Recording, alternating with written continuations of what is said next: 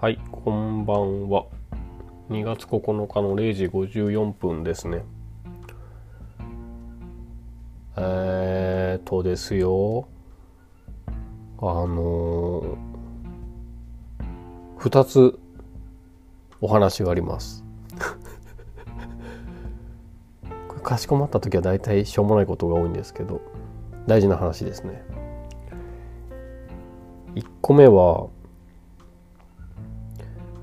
えー先日からずっとたびたび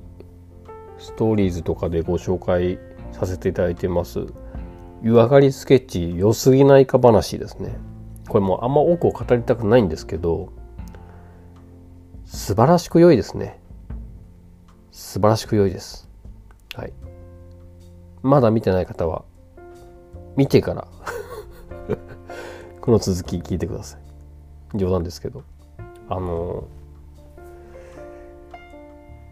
最近仲良くなった方とかも中にはいらっしゃるので簡単に事の経緯をお話しするとちょうどね2年ちょい前ぐらいに確か2年前ぐらいかなにある映画を僕見たんですよ。ちょっとタイトルが気になるというかあのなんか見ろよという言わんばかりのタイトルの映画があってその時 Amazon プライム入っていたので結構気兼ねなく再生してみたんですね。それが痛く痛く心を打ちまして本当に。あのあこんな味わいの映画あったんだっていう本当に結構感動したんですよね。そういう映画があることに自体に。そのストーリー云々演技云々っていう個々の局面で見てももちろん素晴らしいのですけどこういう作品がちゃんと日の目を見る見る機会があったことがちょっと嬉しくて。それがあの「走れ絶望に追いつかれない速さで」っていう作品なんですけど僕の中川龍太郎監督えー、なんですかフリークはそこから始まっていましてまあ素晴らしい作品だったですね。多分僕今まで4回は見返してるんでですけど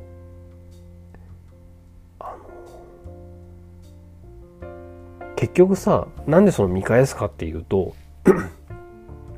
何回見ても分かんないんだよね答えが。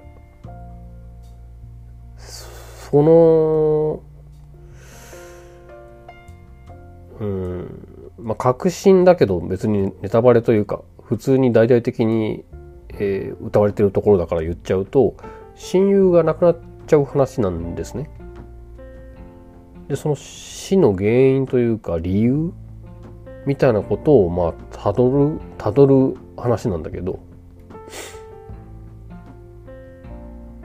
で一定のその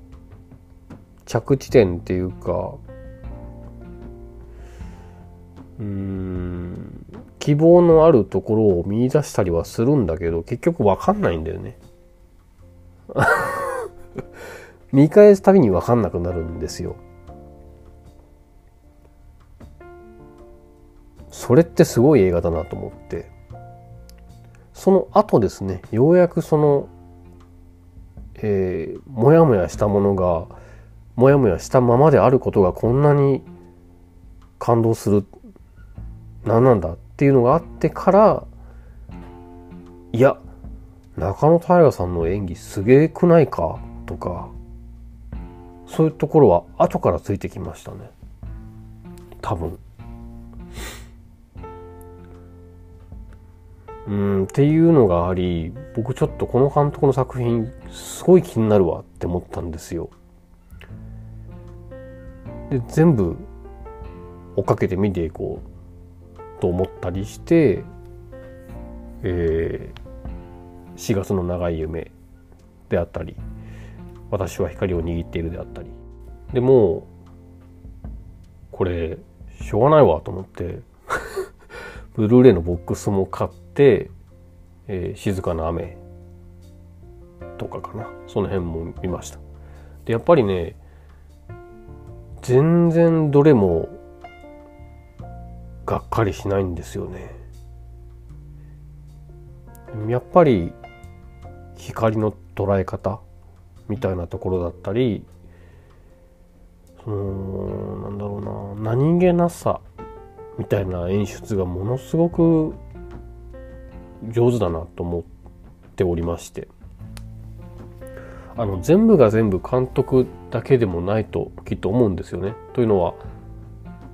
例えばあの4月のあじゃない。えっ、ー、と静かな雨か。静かな雨でメイキング映像が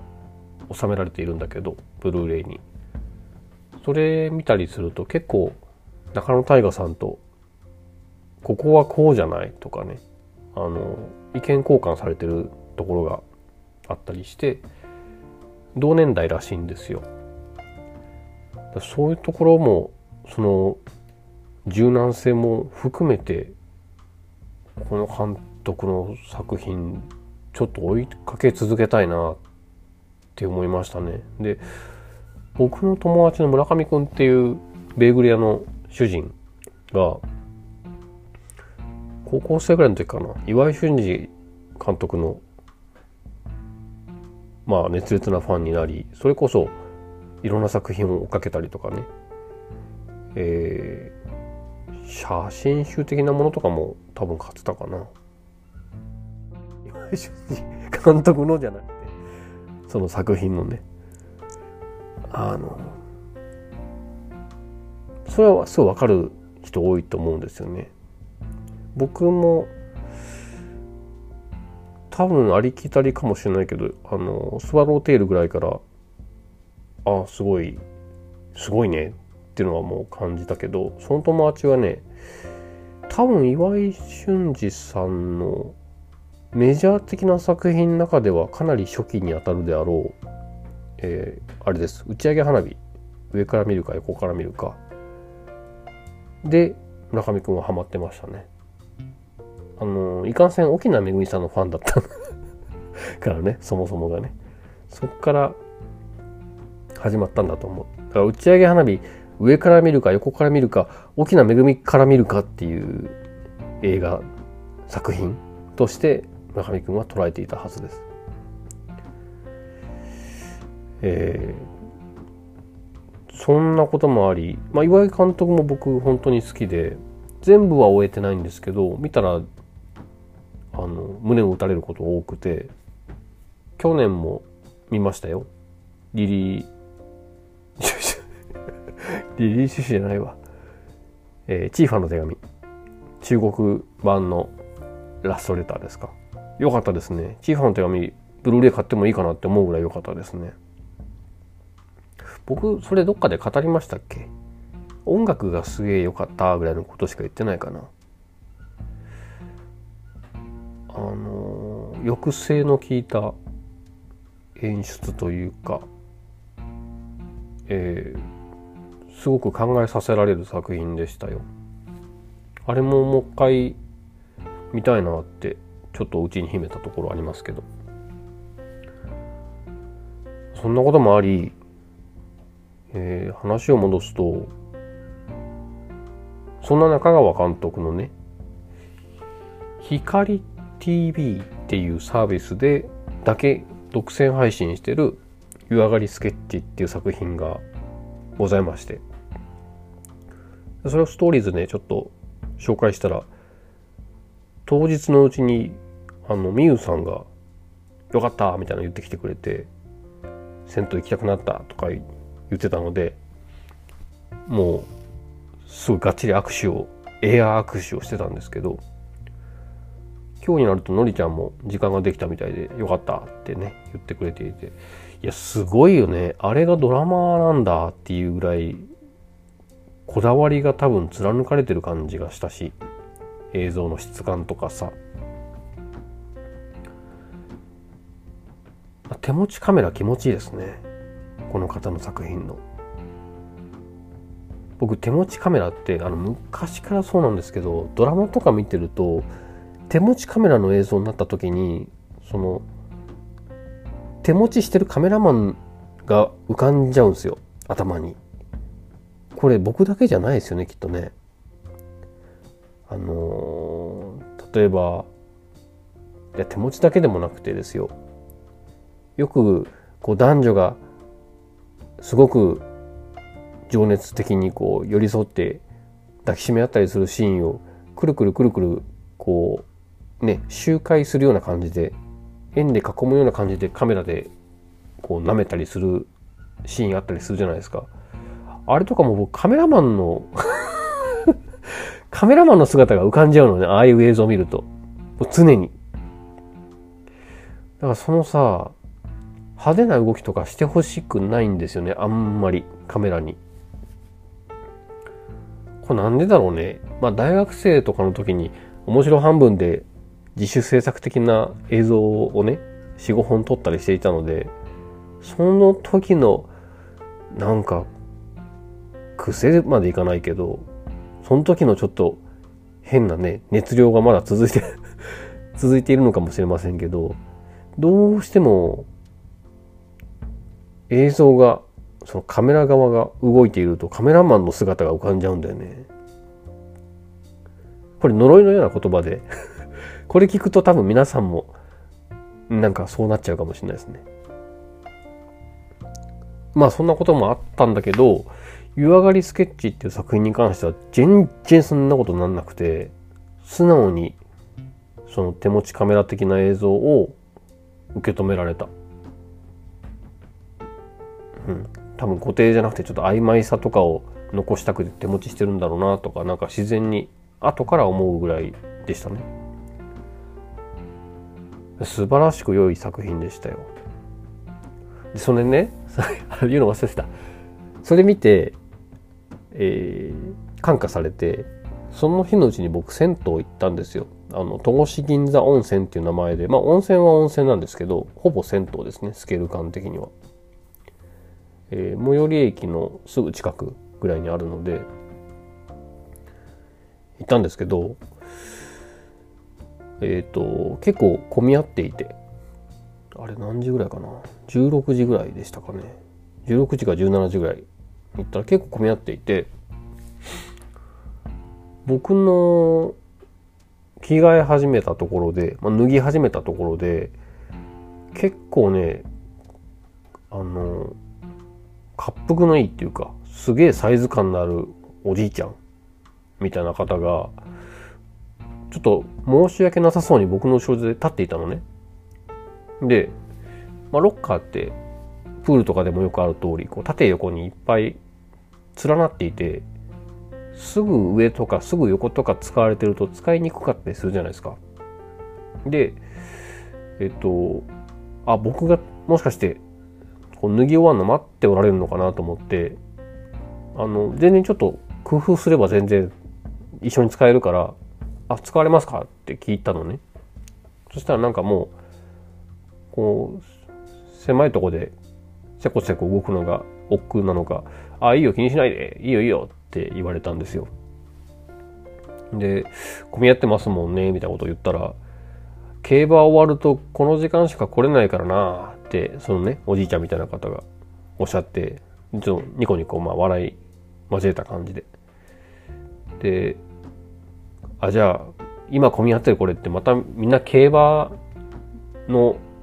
帰りですかねとか言って僕もちょっと冗談みたいな軽口とかを言って2人でニコニコこうちょっとね笑世間話で笑うような感じを経てで僕先に脱ぎ終わってあのお風呂行って使ってたら、まあ、しばらくしてそのおじいちゃんみたいな方も来られたんですけどあの腕にめちゃくちゃ立派な竜がいた。あのおじいちゃんよりも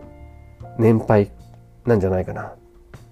千年ぐらい生きてそうなね竜が腕に。しっかりとラベリングされておりましたね。あのさ、いや、そこのね、戸越銀座温泉は一切そういう入れ墨とかを排除しないみたいで、あの、張り紙も何もないの。で僕、毎回行くたびに、これまで多分5、6回は行っているはずなんですけど、まあ、絶対1人ぐらいは見るんですよ。多分だから、銭湯でそういうの珍しいのかもしれませんよね。オールオッケーな感じなのが。だからこそ、こう、寄せ、えー、寄せ集めるというか、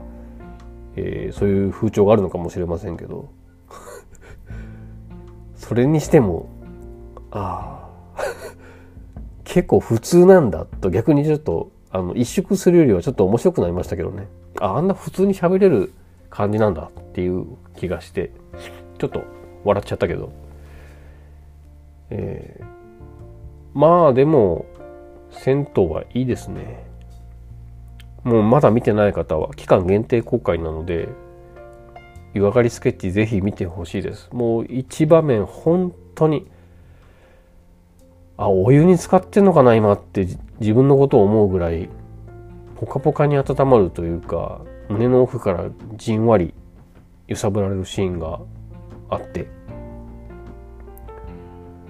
中流すげえやって 改めて皆さんも思うと思いますので。はいあともう一個は綾瀬丸さんの話をしたかったんですけどえー、と暗い夜星を数えてを読み終わったのでその感想とか喋ろうかと思ったんですけどちょっと長くなっちゃうのでまた後日改めます。はい、まずは皆様湯上がりスケッチを見てみましょう。おやすみなさい。